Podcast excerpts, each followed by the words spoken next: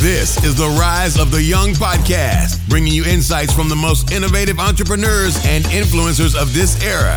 Hosted by 17 year old entrepreneur, author, public speaker, and branding expert, Casey Adams. Now, let's get right into the show. Yo, what up, everyone? Casey Adams here. Welcome to the Rise of the Young podcast. Today, we got Adam Grandmaison here with us today. Pleasure, have, pleasure having you on, man. Hey, appreciate it, man. Happy to be here. Uh, for the record, we're going by Adam 22. Uh, So, uh, I left, my government name many years ago, but it's, you know, I, I still respect it, but I, I like to go by the number. yeah, yeah, for sure. Yeah, I was, I was about to say. So, everyone listening, Adam, he runs the podcast, No Jumper. I'm sure a lot of you listening know what it is. You've tuned in. Goes by Adam22. I was getting to that, but yeah, man, pretty much how I want to start this off, man. For the people that don't know who you are, kind of where you're from, and how you've got into this whole hip hop culture, what you have now with No Jumper. So, kind of just like the brief intro story before we really jump into it. Yeah, so I'm a pretty regular ass kid from uh, New Hampshire. I um, was, you know, it's, it's about, I grew up about 30 minutes outside of Boston, and my whole life I just had this completely obsessive personality where whatever I was into, I was just 100% into it. Like whether it was uh, professional wrestling or comic books or video games or whatever the fuck it was. And, um, you know, at, at a certain point, I fell in love with BMX bikes, and then that became my life for like maybe 10 years. I started when I was about 12 or 13, and then that, that was my life until I was about 22. And when I was 22, I uh, was, you know, I've always been a big rap fan too, and I was paying attention to what was going on in the, the hip hop blog space, and I started to see that there were all these uh, rap blogs popping up like Nah Right and uh, Two Dope Boys, stuff like that. And they had a pretty basic formula, you know, that is recognizable to anybody today of like basically what a blog is, where, you know, they would just cover, uh, you know, new magazine covers, new songs, new music videos, just all that stuff in the hip hop space. And I was looking at that stuff every day and, uh, you know, I noticed like a profound change in my behavior because, you know, I had been a person where since the age of maybe like 11 or 12, I was buying, uh, you know, hip hop magazines every month, like The Source and Double XL and Murder Dog. And, uh, I just noticed that my behavior stopped. Like I spotted that in myself that I, I changed up my behavior and stopped looking at magazines and started just checking blogs.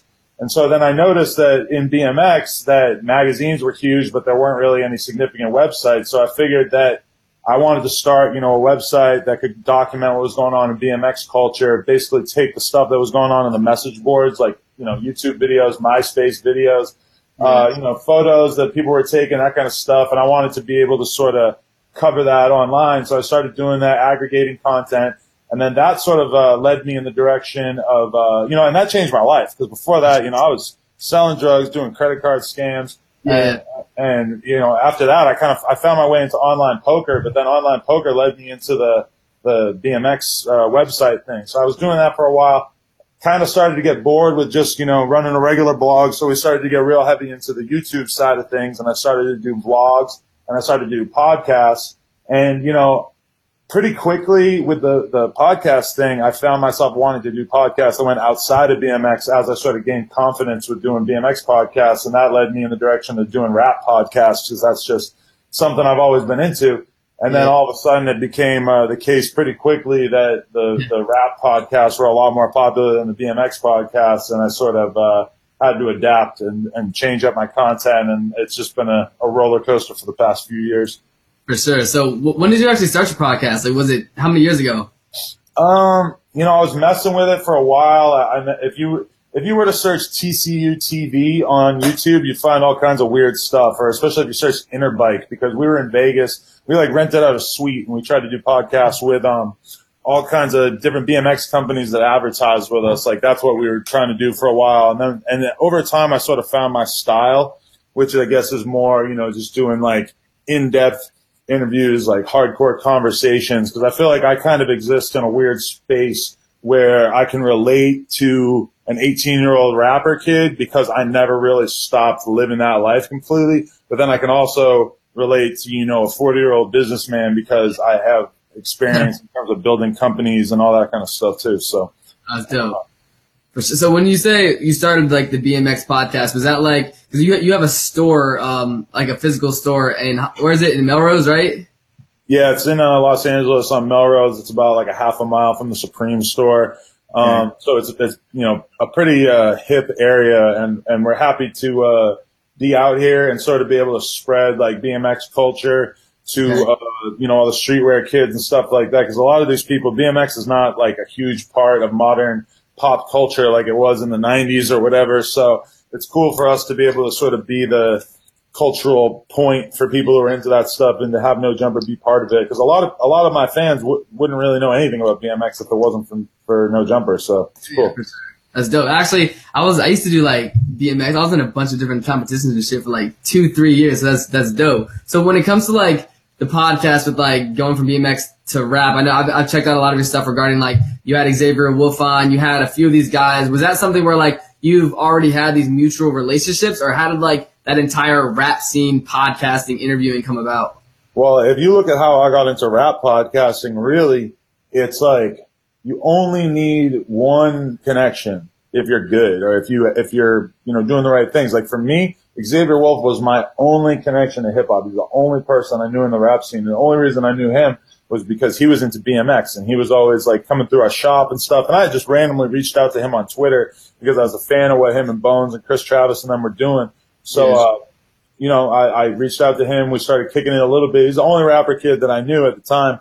And so I did an interview with him that went well. And then, uh, Pouya hit me up. Pouya was like, yo, I, fucking love that interview that you did with Xavier. He's like, I want you to be my first interview. So this to me at that time is like, you know, now I know all these super famous rappers and stuff. So it doesn't. I, I'm able to see more realistically that like they weren't really like that big of rappers at the time. But I mean, these are guys who at that time could sell out, you know, a thousand tickets at a show. Now they could probably do 2,000 tickets at a show. So yeah. I was geeking because I love rap music my whole life, but I never really had like a way that I was, uh, participating in the culture besides just listening to it and maybe like posting some songs on Twitter or something. So, so, you know, to really think about that, I only knew one guy, but that one guy was enough for me to sort of wedge my foot in the door and really like get get my way into that space, which is it's kind of important for like a young entrepreneur to hear that. I think because you know you could go be an assistant or you could go you know be an intern at some company and just meet like the one right person that could completely take your career in a different direction.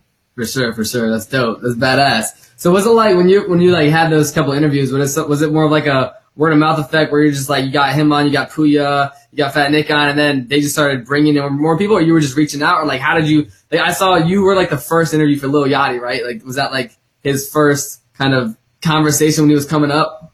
You know, it was really just like I I got the first interviews for a lot of artists who went on to be really big, and that was just genuine because like when I interviewed uh, XXXTentacion, he only had like. Uh, like 12,000 or 15,000 followers on SoundCloud or whatever. And now he's got like 3 million, I think. Yeah. And so like that one, that was my biggest interview I ever did. And that, and that was like, when you think about it, that was just a, the fact that that was such a big thing for me and that that propelled my career in the right direction was just because of the fact that I like took a chance on a kid who wasn't proven yet at that time. And like, same thing with Lil Pump. Like all those videos I did with him, they got like six or seven million views. I mean, he wasn't really that big when I met him. He had like 5,000 followers when I met him. He was brand new. But I just like, you know, and, and that right there I think is important for, for a young entrepreneur to see too is like, you know, if you take chances on building relationships with lots of different people, it doesn't matter if maybe they're not the biggest at that time or the best or the most useful to you. It's like over time, all those relationships can kind of come together to help you get where you want to go. For sure. No, that's, that's badass. So with you, like kind of taking a step back, because um, you said you grew up in New Hampshire, right? So like, when did you move to LA, and like, what was the reasoning? Was did you have a plan, or how'd that all go? Well, yeah, I lived in New Hampshire, Nashua, New Hampshire, half hour outside of Boston. That's why I always say, because when people hear New Hampshire, they think like that I lived on a fucking ski resort or something, you know?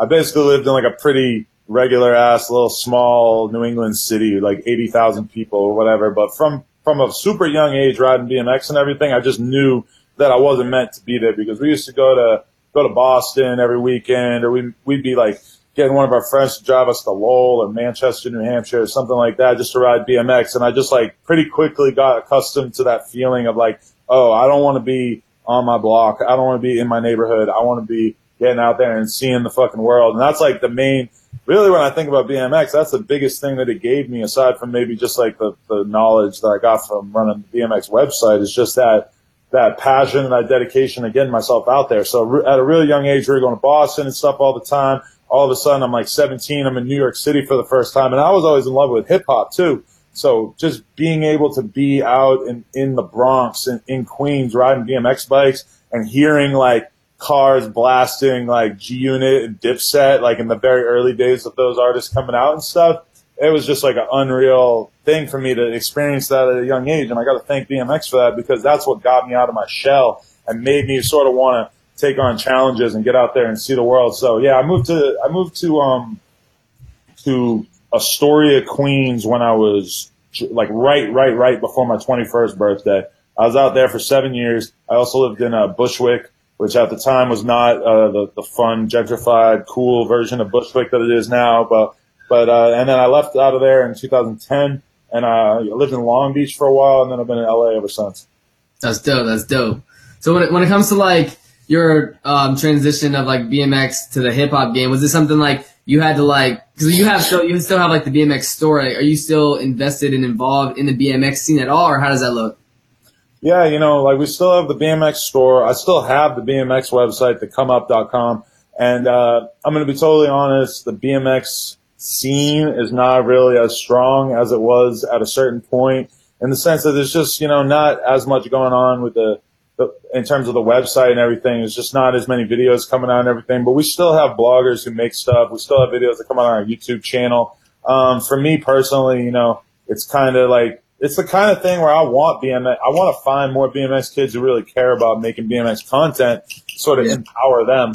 But it's been kind of a struggle to find uh, people who want to do that stuff. So I mean, on a personal level, I'm really focused on building No Jumper, but the BMX connection that I feel we still have is mainly through the store because, you know, we have kids coming through constantly. We're selling bikes to kids, helping them fix their bikes, selling parts, giving them a place to hang out. We got like a grind ledge in front and stuff. So, I mean, that's, that's definitely really valuable to me, even though I don't have much of a role with the website anymore. Just the fact that we still have the shop and I'm able to have like a one-on-one relationship with so many BMX kids all the time is really uh, awesome just to be able to see them. And I, I know that like even though I don't do BMX content anymore, that they seem like they re- respect and appreciate the yeah. stuff that that I'm doing. Like you're holding it together out there, you know. That's yeah, know, I'm putting on for their shit you know, yeah. on like a different level and a different context. I think so. That's badass. That's badass. So when it comes to um, when it comes to just, I know that when it comes to like just interaction on Instagram, social media, no jumper in general, because I know that you have merch with no jumper, but like from your point of view, where no jumper is now, like what's like your like where you want to take it as like a visionary standpoint? Is it like a record label? Is it just uh you want to be the spotlight for hip hop like you currently are? Or like what's kind of like your vibe with everything you got going on from like a long like just kind of like a thought process looking forward? Um. Well, to be honest, like I really felt like at a certain point I could I I I, I decided that no jumper just became something that I didn't plan for it to be in the sense that it just became known as this hub for all of the cool new young viral rap shit. And that's not necessarily what I planned for it to be, but that's what it turned into because that was just the kind of stuff that I knew about. So for a while I was sort of resisting that and being like, nah, like, I don't want to go fully hip hop because, you know, that comes with all sorts of like responsibilities and everything.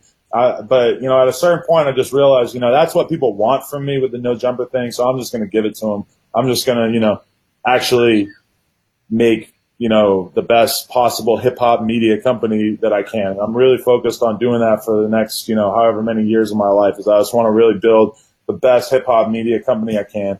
And, you know, I still, uh, you know, I like doing things on my own and stuff. Like I'm starting my own podcast just called the Adam 22 show. And that's just going to be kind of, uh, more of like a host chat type thing for people who might be interested in that. And uh, yeah, but I don't know. I mean, that's that's my main goal. Like, I do want to develop stuff for TV, but I want to develop a media company, and that's what I'm really like completely focused on at this point. In terms of doing merch and stuff, you know, that's a good way to keep the lights on. You don't make that much on YouTube these days if you do the kind of content that we do with guns and weed and stuff like that. So monetize it or something like that. Oh yeah, yeah, we big big demonetization gang for sure. Damn, that's ugh. Well, dope. So when it comes to, I, I was reading some of the, some of your comments on Instagram and stuff. People are always like, just when it comes to like your character, like connecting with fans, whether it be taking pictures and stuff. So what's like your mindset with like you have obviously as like an Adam 22 personal brand, like 600,000 followers and you have the no jumper brand. But when it comes to like your interaction with your audience, I've seen a lot of people say that like they just totally vibe with you. So what's like your kind of mindset about the personal brand that you've created, the way that you go about it? Like, do you have certain limits that you do or what's like your just whole thought process interacting with fans and people that support you? I mean, I love my fans and like I, I try to take as many photos as I can and everything. I definitely sometimes at a certain point you realize that you just got to be a dick. And like when, when you're like running through a show trying to get to the backstage area and there's like a million people screaming that they want a mm-hmm. photo, you got to just be like, nah, you got to just put your head down and keep heading there because you can't do it. But you know, for the most part, I try to hang out in my store as much as possible and just like meet people and you know, I love it. I get to take take pictures with like eight year old girls, and then like all of a sudden their forty year old dad is like, "Yo, can I get a photo too?" And that's like experience. Just realize like, oh man, there's like whole families that are vibing with me, even though my content is completely not family friendly. I don't know, but um, for me, like in terms of how I see myself fitting into that whole uh, the whole YouTube world stuff, I try to just be the realest vlogger. Like I try to be the realest podcaster. I try to be honest about everything. Like I, I try to be honest about drugs and sex and how yeah. I feel and what I'm doing business wise. I try to lay as much stuff out on the table as possible in terms of what I'm doing with my business because I feel like people relate to that. And like, like I, I just put out a blog today and there's a moment where, um, my fucking, I, I pull up my pant leg so I can show, uh, my friend my, my tattoo of a Pokemon on my leg. And when I'm pulling, because he had the same Pokemon tattooed on his throat. So, yeah. Shout out Rizzo Rizzo. But anyway, I, I pulled up my pant leg to show him, and my pant leg got stuck on top of my calf, and I had to pull it down. It took me like ten minutes of pulling my calf, pulling my jeans down, and uh, I left it in. I could have left it. out. I could have took it out. It was pretty embarrassing. Yeah. I left it in because I want to be the realest YouTuber, whatever the fuck you want to call me. I'm just trying to be the realest. So that's, how, that's my personal ethos. That's dope. That's dope. So when it comes to um, just like the hip hop culture in general with like the different people that you've interviewed, you like you said, like you've interviewed like from people that just gotten started and then like the big superstars in a sense. So when it comes to, I was looking through some of your comments and it's like XXL freshman predictions. Like who do you think's hot right now that like Lil Pump went from like when you interviewed him to mainstream in a sense, and I'm sure you have a different outlook and taste about like who's currently making moves, but like what's like from your insights about like someone who's up and coming that you think people should know about or they will within the next six months or something? I mean, you know, it's crazy because people ask me that a lot. And the weird thing about answering it is that there's very many like different levels to the underground. Like, yeah. for instance, I don't know how deep you are in the underground. I could say Lil Skies is like the next big star out of the underground. But I mean, the thing is, Lil Skies just hit a million followers on Instagram. Lil Skies has multiple songs with like 40 million plays. So in terms of how deep I am into the underground, me saying that Lil Skies is next up seems kind of obvious. So it, it's really all about who you're talking about. You know, I could say the same thing about YBN Nahmir. I mean, he just hit a million followers too. A lot of people who are like rap fans, they might still not know who YBN Nahmir is, even though he's got a song like Rubbing Off the Paint that's got, you know, whatever, 50 million plays or some shit like that. So, um, I don't know. It's tough to say. And I could really dig deep. I could go all the way deep underground and, and name off somebody like, um, oh, 10 cell phones. Man, we were jamming out to 10 cell phones last night on the live stream and he got some hits. I mean, he got hits, but I'm talking about he got like 2,500 plays. Or actually, I really want to show love to Pimp Pimp P because he got a song called P Talk. And, uh, you know, that's, that's my friend Desto Dub's little brother. And he, he, he's just like a, a ridiculous, uh, LA character who says it's regular about 800 times per song. So I mean, it's all about what different level you want to look at in the underground, but I got all the levels covered because I'm paying attention to everything. So that's dope. Uh, there's a lot of good stuff coming out. Hip hop ain't even close to over. Okay, that's dope. That's dope. So when it comes to like, I, I see that you go and do like deep dive and you know the underground, like deep, deep. So when it comes to like you kind of figuring out or finding the people, is that just from like looking through social media and analyzing or like what's like kind of your thought process like whether that be discovering someone or just like really figuring figuring out who's next up or you're listening to these people? Is there like certain strategies you use or just like just being on content, staying on watched and just like really making it happen? I mean, I, I, I imagine that if I was not such an authentic like participant in the culture, that it would be kind of a challenge to stay on top of like everything that's coming out. And I'm not saying that I'm on top of everything because a lot of times I'll find out about some rapper for the first time and he already got a million followers and he already got songs with millions of plays and shit like that. You know, I'm just paying attention. Like a lot of times stuff might get by me a little bit, but you know, I, I pay attention. You know, like I, I have a lot of friends. A lot of them are younger. For young kids, like when, when you like, you know, just because I have a store, is that I got a lot of friends who are like, you know, 18, 19, 20 year old dudes. And like they know because they're just in the streets. So like if there's some hot song that got 50,000 plays and it's just popping off in LA, I mean, they're going to tell me about it because they're eager to tell me about that shit because they know that I'm going to help that dude get more attention if the shit is good or whatever. So for me at this point, it's super easy because I just, you know, not only do I spend so much time on Twitter, not only do I spend so much time on YouTube, not only do I talk to so many like people who are actually like participants in the music industry in the sense of like A and R's, label dudes, stuff like that, but then the fans, like, I mean, I can't get away from it. Like, if there's a rapper popping up who got a hundred thousand followers, there's no chance that I'm going to miss his name being said over and over in my comments. So I, it's just, it's easy. It's regular for me at this point, but I mean, it, it, helps that I actually just like this shit. Like I've always been that person. Like yeah. my, my, assistant or whatever you want to call him, Chris, he was uh, just talking about that the other day to a reporter or whatever. He's like, man, it's weird to see Adam getting this recognition now because he was just like, you know, Adam was always that dude. He was always waking up in the morning and freaking out about some 18 year old rapper and being like, yo, you got to hear this song. Which, you know, to somebody like Chris who's kind of more of a regular guy, it's like, that was weird, but, or not weird, but, you know, it's different. For me, it's just, that's how I always been.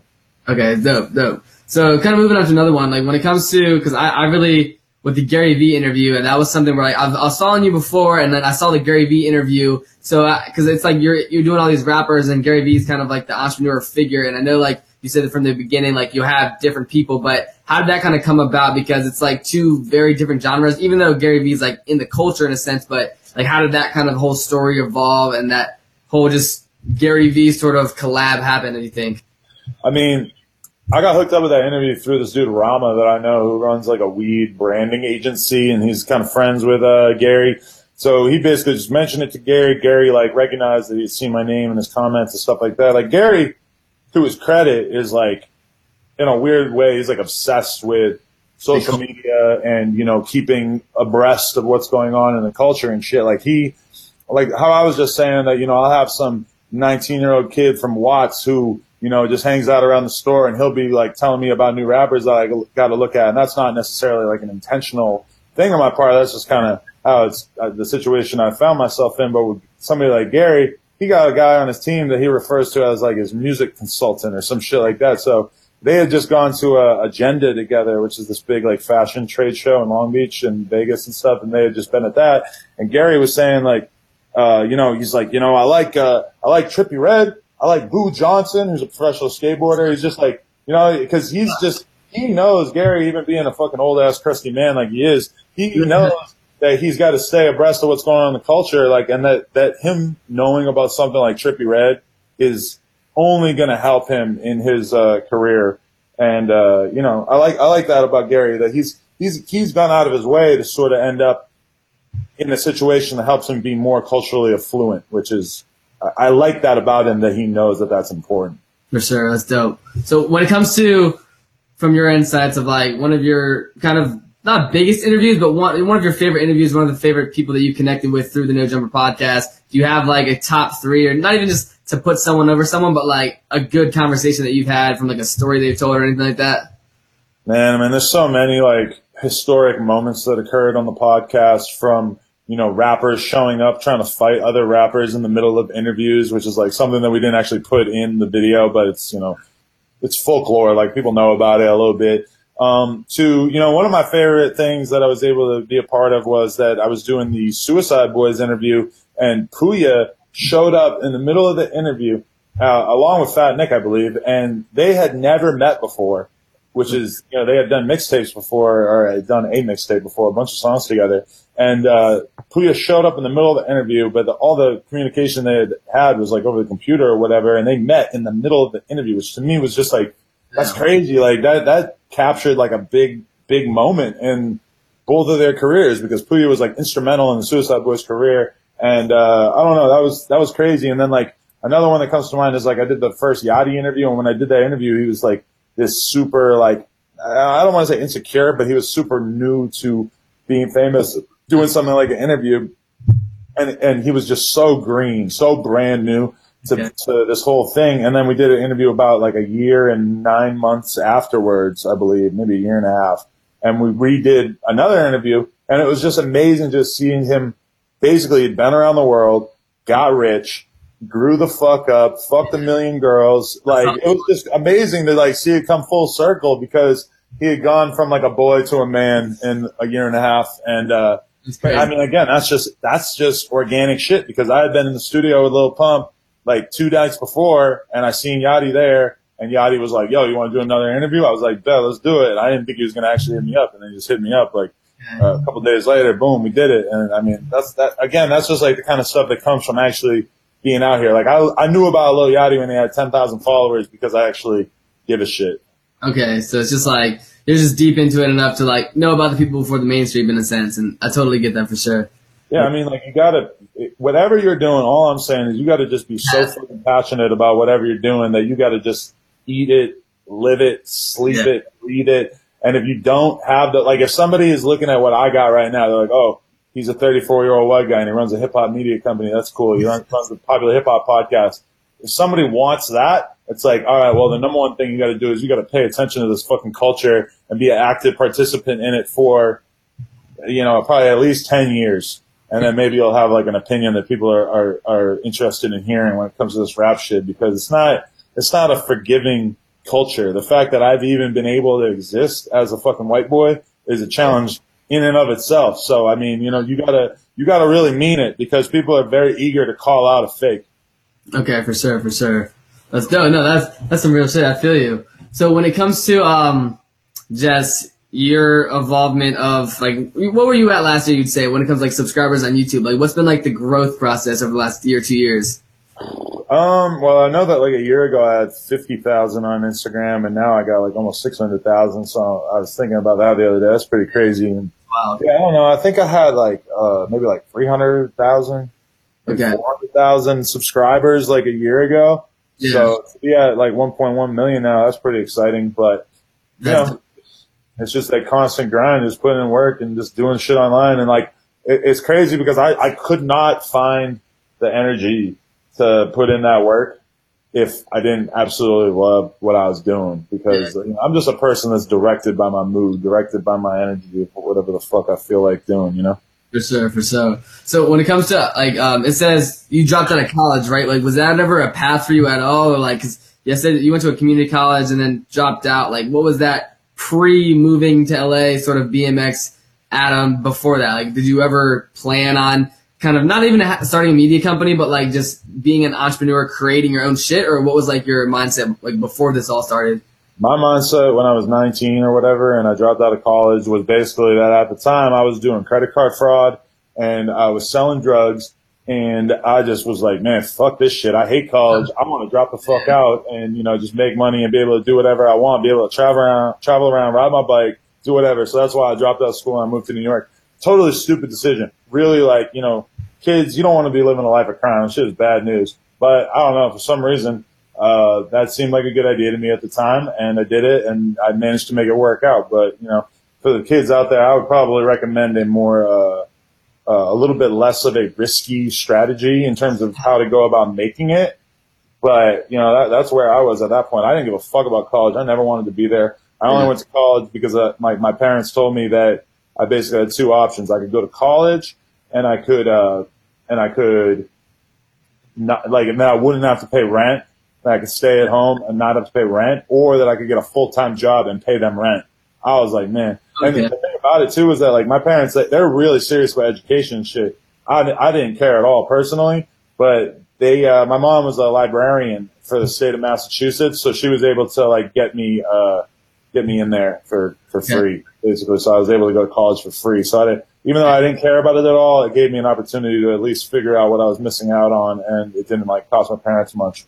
That's dope. That's dope. So with that, because I, I, because I'm 17 right now, bro. I'm, I graduate high school like June or some shit. I plan on moving out to LA, and like I feel like, because for me, like the kind of atmosphere I'm in with like I have a lot of these young kind of entrepreneurs that are following me. Like, what would be like a tip to them that they not necessarily want to go the conventional route and like they want to create shit, but some of them don't have just I wouldn't say the drive, but they don't have the results you'd say yet. So what would you say from like someone that's created something from idea that like you want to give to someone that's whether that be my age or 20 year olds that just are wanting to do something, but they're just not there yet?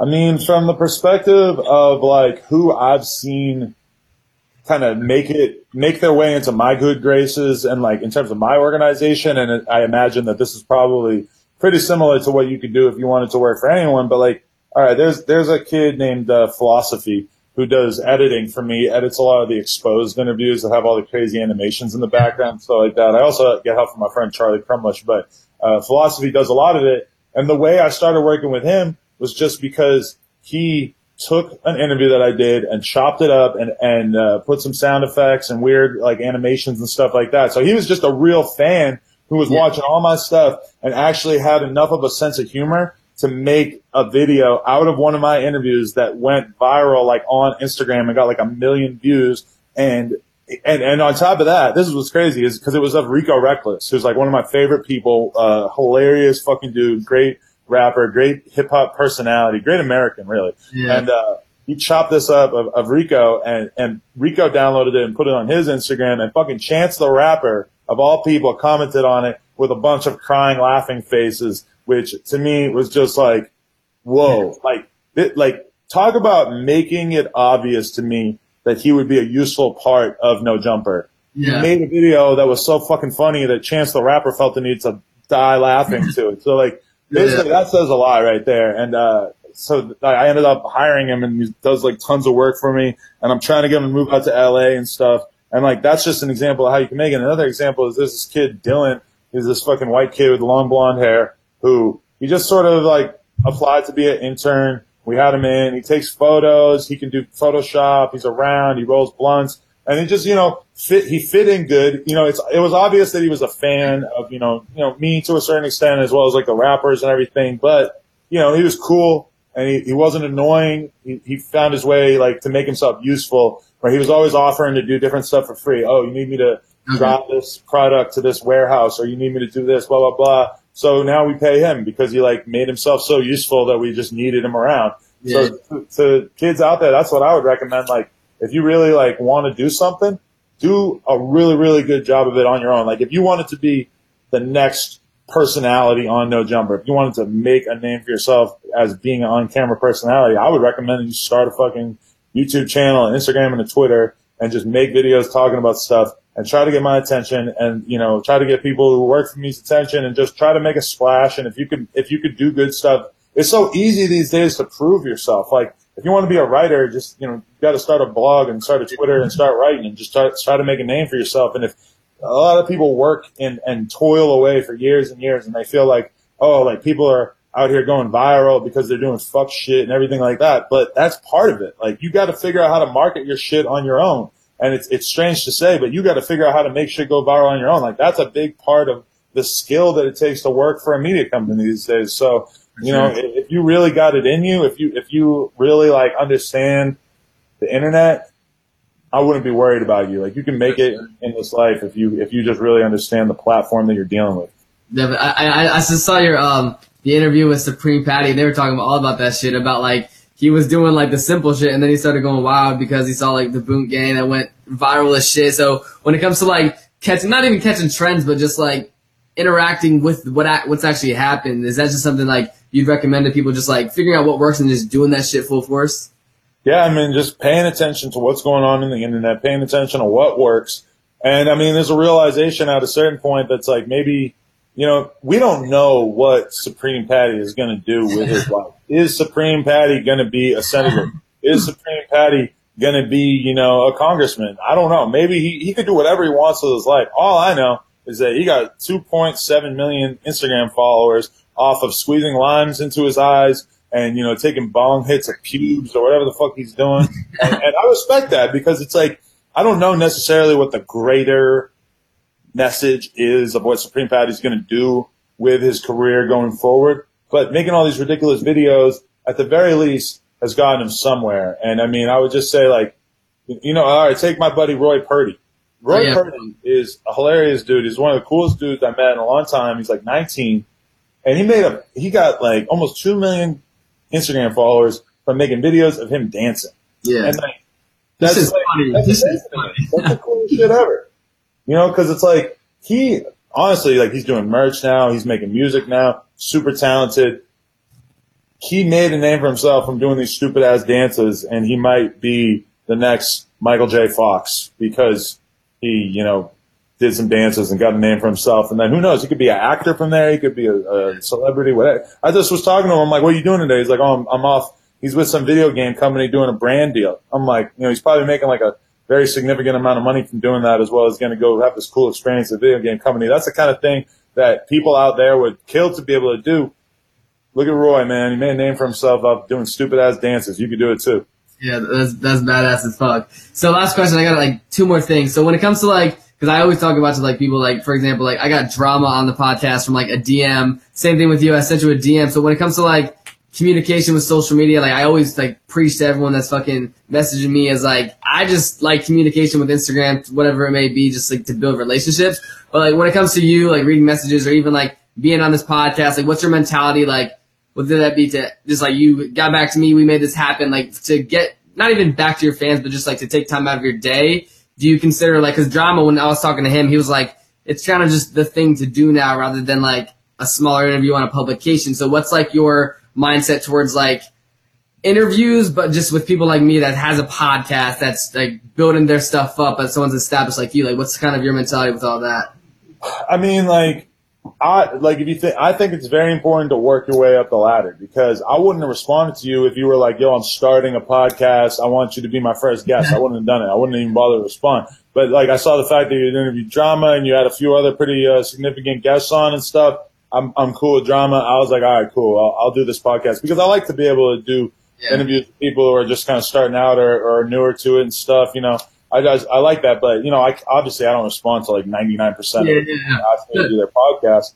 But um, yeah, and I, I think it's really important. It's like if you're just starting out, if you're somebody out there that's like looking at your podcast and is wondering how they could get an interview with me, well, number one is like you probably shouldn't shoot for somebody at my level. I'm not saying I did anything too crazy or that I'm some giant fucking celebrity, but you know, getting somebody at my level might be a little bit difficult. Like I didn't start. I just did a fucking. I just had J Cole on my blog. I, I just did That's. Thompson the same week and Lil and all these guys who are pretty well known. Like I, I do that kind of stuff all the time, to be honest. But you know, I didn't start out doing that. I started out with like a lot of like really underground rappers, and I think that's a big part of showing that you're serious. Is like if you're gonna start something, maybe just go hard in the direction of doing people who are like killing it on a smaller local level. Like if you, if I lived in fucking Nebraska right now and I really want to start a podcast, I would be trying to, at first at least, I'd be trying to be the illest Nebraska podcast ever because number one, you're going to get your skills up. You're going to get good at what you're doing. And like, then also you're going to be able to, you could be beloved in a certain area. Like you could have the coolest podcast in a certain area and it would be really easy to figure out what kind of media outlets you need to go reach out to or what radio shows you could maybe go be on and stuff if you're working in like a really smaller area or you know not physically smaller but with less like active participants in the culture and everything if you're in a smaller area you don't have to move to LA and try to make it you could like do a really good job documenting your local scene and then maybe blossom out from there that's like the biggest uh, recommendation I would give for people is like you know just go hard doing stuff uh, for people that you believe in on a smaller underground level because that's what works for me That's dope. That's badass. So yeah, so last thing before we wrap this up. So when it comes to just like number one, I know you have like your YouTube, your like your Instagram, you're really engaging on there. What's like the best way people to follow you and like also with the podcast when it comes to because I just kind of got started my podcast a couple months ago. When it comes to like the whole voice situation, because like I just read Gary Vee's new book, he's talking all about like Amazon Alexa, and this is kind of just like a personal question to you.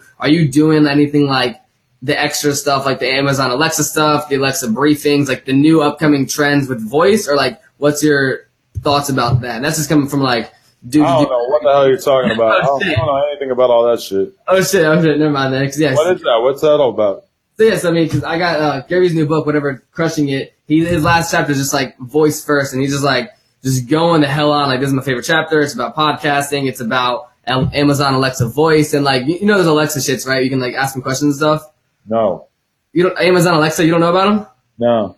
Well, dude, those shits are crazy. So it's like Amazon has like the little Alexa. You can be like, hey Alexa, what's the weather? Hey Alexa, play the Gary Vee audio experience. Or, hey Alexa, play the No Jumper podcast. And it's just like a voice, um, just platform, but it's like you put it in your room, you put it in your bathroom or whatever it may be. But like these, these flash briefing shits, it's just like they're one minute things. If you say like, yo Alexa, what's my briefings? And like, if you would come on like the No Jumper briefing, it would be like, you would talk about, we interviewed blah, blah, blah, blah this week. Make sure you go check it out on the YouTube channel. So it's like briefings about like what's happening in your outer world, like the YouTube channel, the Instagrams or whatever, but it's just like a way to keep people on task, like if they're asking these voice kind of questions on like a fast paced basis. Damn, interesting. I, I, never heard of that. It sounds kind of fucking out there to me too. I don't, I don't know. I, I, got Siri on my phone. I used it about two times ever in my whole life. I don't yeah. know. Maybe I'm getting old. I fucking I was kind of late to Snapchat too, to be totally honest.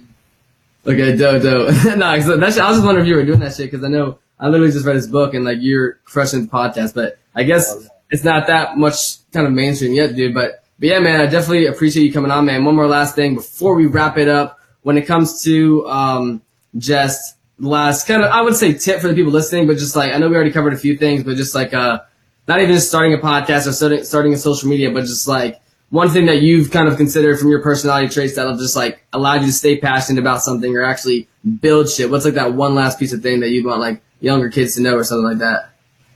I mean, it's really all about just if you're the real deal or not. Like, you know, for me, I was always, uh, I was, I succeeded at the things that I was so genuinely interested in that I couldn't help myself but spend all my time doing those things.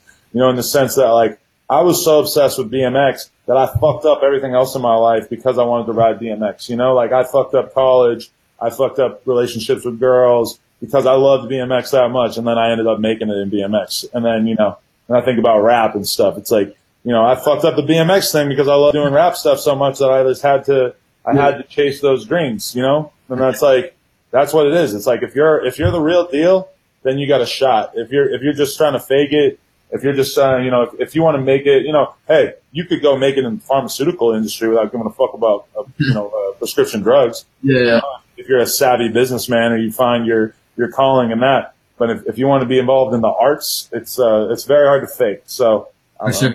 It's, it's all about like, you know, learning and just being into shit and just fucking chasing down wormholes. It's like, for me, it's all about, like, even right now, if I'm not, if I wasn't doing this, if I wasn't in the studio working right now, I would be at my house reading a book about something I'm interested in or listening to a podcast I'm interested in. Who knows? Some podcast I listen to might lead me down some wormhole that yeah. gets to some interview that changes my fucking life. Who knows? That's, I mean, that's just what it's all about. Real shit. Well, dope, bro. So for everyone listening, if you follow Adam, make sure you tell him that you came from the podcast. But for everyone that's not, all of his descriptions, the links to his YouTube channel, his Instagram, all that sort of stuff will be down in the description. Make sure you go check that out. But for that being said, I hope everyone had a good day. Keep killing it. Peace.